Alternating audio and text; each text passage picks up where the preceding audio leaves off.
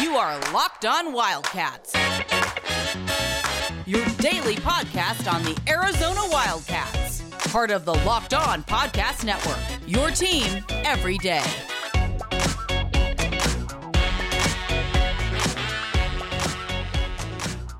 Happy Friday, everyone. You're listening to Locked On Wildcats. I'm your host, Mike Luke, joined now by Rob Lance. Rob, long time no see. Uh, not sure anything's gone down in the last 24, 36 hours. What's up? It's it's been pretty quiet, Mike. I think last time we talked, we're like, "Hey, everybody, settle down with those Miller rumors." Yeah. We were wrong. we were definitely wrong on that, but we don't claim to be insiders. We claim to give you our opinion, and that's why uh, we're here.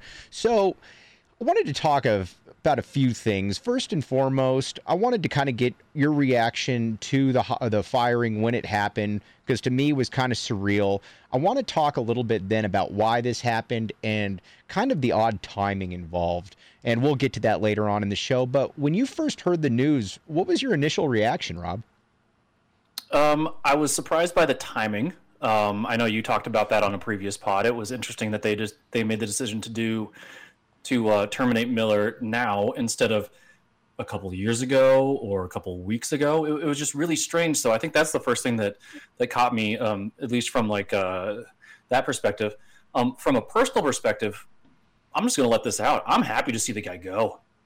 I, am I'm, I'm tired of of uh, some of the things that he's brought on this program, if he knew about it or not, um, with the whole Book Richardson thing.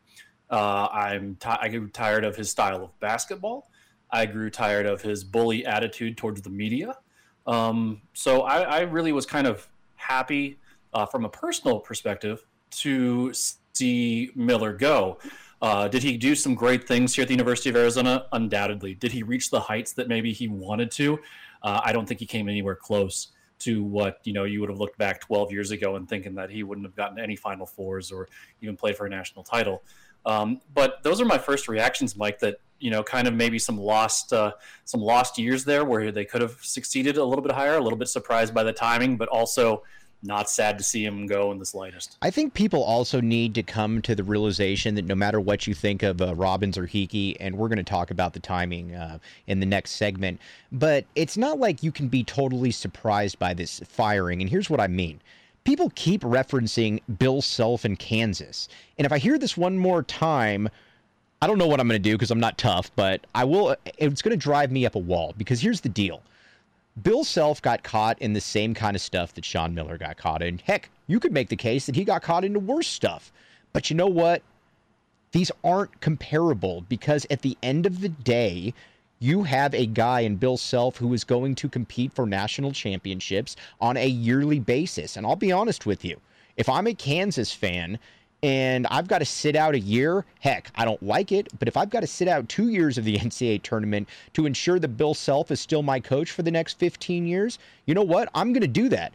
And let's be honest, if Sean Miller was winning and not even at Bill Self levels, but in the top 10, getting to Elite Eights year in and year out, we wouldn't be having this conversation. So at the end of the day, wins and losses are still what predicates movement in college basketball. And nothing was more evident than that with Sean Miller here, Rob.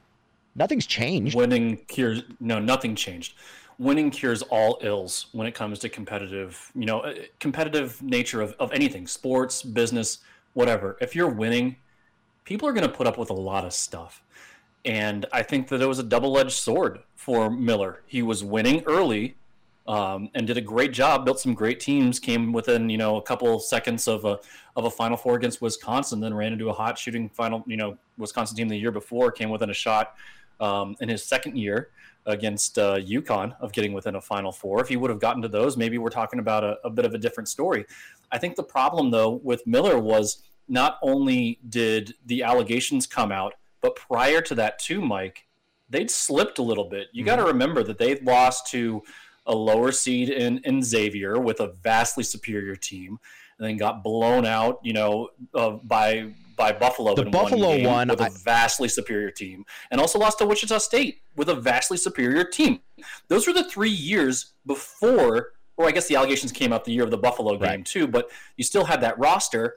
Those three results still, I think, were kind of the the death nail. If you want to go back and see where this all kind of stems from, I think it's probably that Buffalo game, even after the allegations came out, where it's like, ooh, something's not right. Well, and I totally agree. I think the thing with the Buffalo game where it really felt like it was kind of the turning point and where things maybe started going downhill and started sliding was you've got a lineup with I don't think he's the best player in school history, but DeAndre Ayton is certainly the most talented player in school history. You've got Alonzo Trier, who's a 20 point per game guy, Rawle Alkins, 15 a game, and you're getting destroyed by a mid major team in Buffalo. Now, granted, they were making every shot known to man, but still, at the end of the day, that's a team that should have just been able to overwhelm Buffalo. So I think that's what people are forgetting about this firing right here. And again, we're going to talk a lot in the next segment about kind of the timing because that really still makes no sense to me. But as far as the practicality of firing Sean Miller, the results on the court kind of speak for themselves. This year, maybe you're a tournament team, but do you really look at Arizona and say, yeah, they were going to do some damage? Although this might be the wrong year to use that as an example. But uh, last year, Arizona probably gets in as a nine seed. You really think they're doing anything?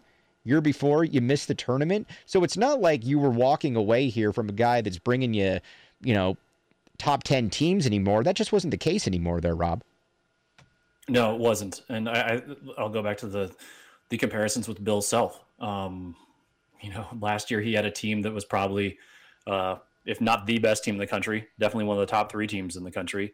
Uh, he's a guy that competed year in and year out. Even with these allegations, he was still landing recruit. I mean that, but that's the nature of the beast at a place like Kansas, where you're still that blue blood type of team, where Arizona's that next tier down.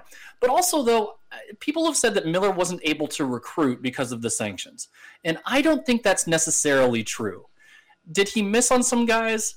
Absolutely. But Mike, I still think they had what, three top well, 10 classes over the last four years? Well, right. And look at it too. I mean, the year before, now granted, some of these guys turned out not to be that good, but you bring in a Nico Mannion, who's considered maybe the best point guard in the country. You bring in Josh Green, considered one of the top two two guards. Zeke Nnaji's better than both of them. So at least from that level, it was not hurting bringing in American or foreign born top level recruits. Not at all.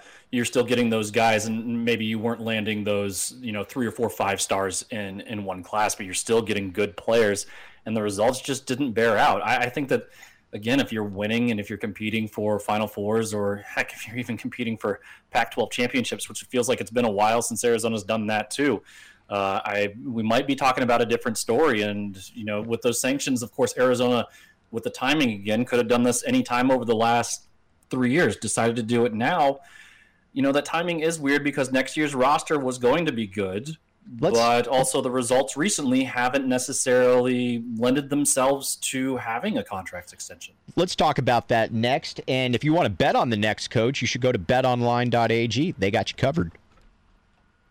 You listen to Locked On Wildcats with Rob Lance. I'm Mike Luke. As a reminder, the good folks at Built Bar are going to get you big and buff, like these players that you've been watching during the NCAA tournament, or some of the players that maybe you've been watching, maybe on the NBA circuit. These are guys that are big and strong. These are guys that have probably utilized a Built Bar in their life, and if it's good enough for them, it certainly should be good enough for you. And I can sit here and say that it's good enough for me. All right, Rob. What I don't get about this firing and I don't know why, maybe it's just peeving me more than anything, is why wait? And here's my question. You knew you could have made this firing two years ago, three years ago. Now, the process, the theory probably was, well, you know, Arizona's still winning. Do we really want to cut cord? Fine, I get that one. Here's what I don't get.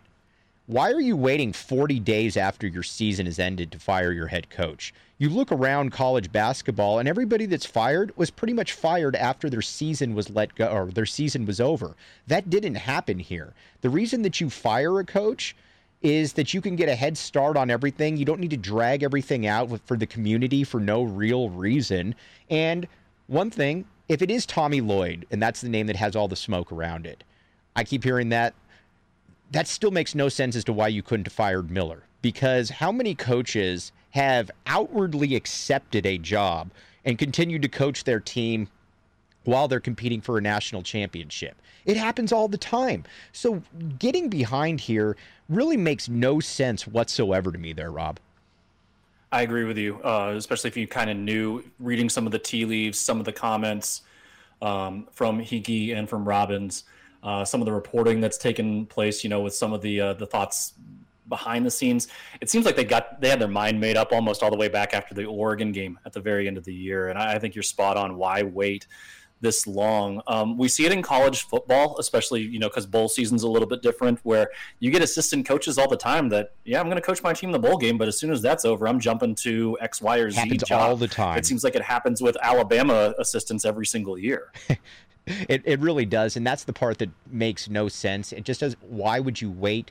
To this point. Now, again, maybe there is some grand plan in place here, but just seeing this unfold in front of me it's just incredibly unusual. And I hope these guys know what they're doing because this was pretty much unprecedented as far as waiting because nobody really has a real reason. And if you watched uh, Dave Heeke during the press conference, and I like Dave personally, he's always been very kind to me. So I'm just keeping this as far as what I saw.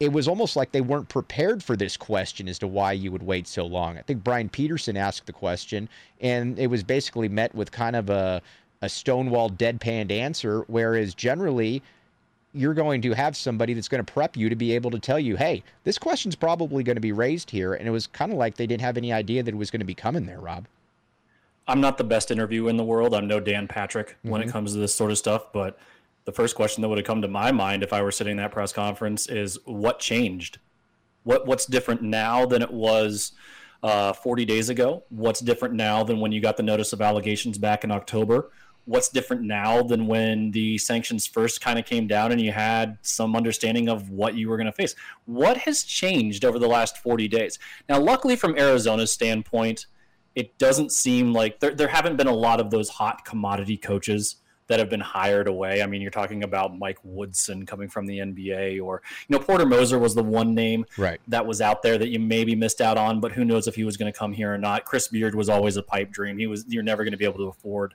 him. So luckily, so far, it doesn't seem like they've missed out on the chance to hire any of those hot names that you would like to see. Uh, but then on the other side of that coin, it doesn't seem like they're going after any of those hot names that you would maybe like to see them go after. All right. Speaking of those hot names, let's talk on let's talk in just a minute about who we would like to see the U of A go after and what the template is for what we would like to see. Keep in mind, this is coming from two guys in their 30s that grew up watching Lute Olson. You're listening to Locked On Wildcats. Back with you. I'm Mike Luke, joined by Rob Lance. All right. We've gotten through a lot of the uncomfortable stuff. Let's talk about who we would like to see as the next Arizona coach. But first and foremost, what we would like to see put out there. And honestly, I know you're never going to get another Lute Olson, Rob, and I'm not sitting here saying that you will because Lute Olson is one of the 15 best coaches to ever watch a, walk a college basketball sideline. You're just you're not going to get those, and if you do, then we're we're looking pretty good. But more so than anything, I want to watch a coach and I want to watch a team that is having fun and that is playing up tempo basketball. The one, one thing that I never understood about Sean Miller was you're getting all of these athletes and you're playing the pack line defense. And our guy, uh, Kelvin Evon, would always bring this up. He said, You know, if I've got those kind of players, I'm shooting passing lanes, I'm getting out in transition, I'm doing all kinds of different stuff out there. So Arizona has better players than you, but they become an easy scout. I don't want to see that anymore. I like watching teams like Oregon where you got a ton of athletes, you're getting up and down, and you know what? You're not an easy scout. And maybe that's just me going back to the Lute Olson era, but that's the kind of ball that I want to see going forward here, Rob. Well, I think if you look at the NCAA tournament, the most successful teams were the ones that played that way that were aggressive defensively, got out in passing lanes, got out on the transition. Uh, one thing I would like to see, Mike, that it seemed like Miller teams could never do very well, teams that maybe could shoot the ball. Uh, that seems like it's an important aspect in uh, in basketball. But uh, if you're going to recruit those top level guys, I mean, you go back and you had a team with Nick Johnson, Rondae Hollis Jefferson, and Aaron Gordon, and you were slowing it down. Brandon Ashley, T.J. McConnell. I mean, up and down the list, and you're right. I mean, you were slowing it down. Where there was times though, I remember specifically in Las Vegas when they did cause some turnovers. They got out on the break against uh, against I think it was Colorado and they were throwing alley oops to everybody. They were dunking on people, and it was like this is how they should be playing. I don't understand why you would want to limit the number of possessions in a game when you have better athletes. You want more possessions in a game if you have the better talent. So I'm with you. I want somebody that if they are recruiting a high level of athlete, use those athletes as an advantage. Uh, and it became almost cliche, Mike, in kind of the conversations that you and I would have at times or that I had with other people. Speaking Attack. of that team with Aaron Gordon, it's just like, what would Lute have done with this team? Right, right, Holy exactly. Cow. Right. And it's always an issue, and I was talking with Steve Rivera a little bit about this. When when another coach says that you are an easy scout, that's generally not a compliment. I mean, nobody Well, there was look- never a plan B, it seemed like, uh, especially on the defensive end. If the pack line defense, it invites jump shooters from the outside. It wants you to take those shots. We hit on the Buffalo game earlier. We hit on the Wisconsin game earlier. Two, you know, really bad Arizona losses in the NCAA tournament. What do those have in common? Teams got hot from the outside, and there was absolutely no adjustment that was made to that because it's kind of like, well, this is what I run, and this is what I'm going to stick with. And I think in college basketball, and especially in basketball in general now, you're kind of at the stage where you need to be able to switch things up. And that was just never something that really happened. I mean, a better point would be how many times did you really see fast break dunks? You never really saw things like that. Now, again, there's I'm sure there were some examples, but you just generally never saw an Arizona team with better players just run a team out of the gym. And I think that's kind of what you and I grew up watching here. And that's where Arizona basketball, to me, as a brand, was always special because you knew a couple things with Lute.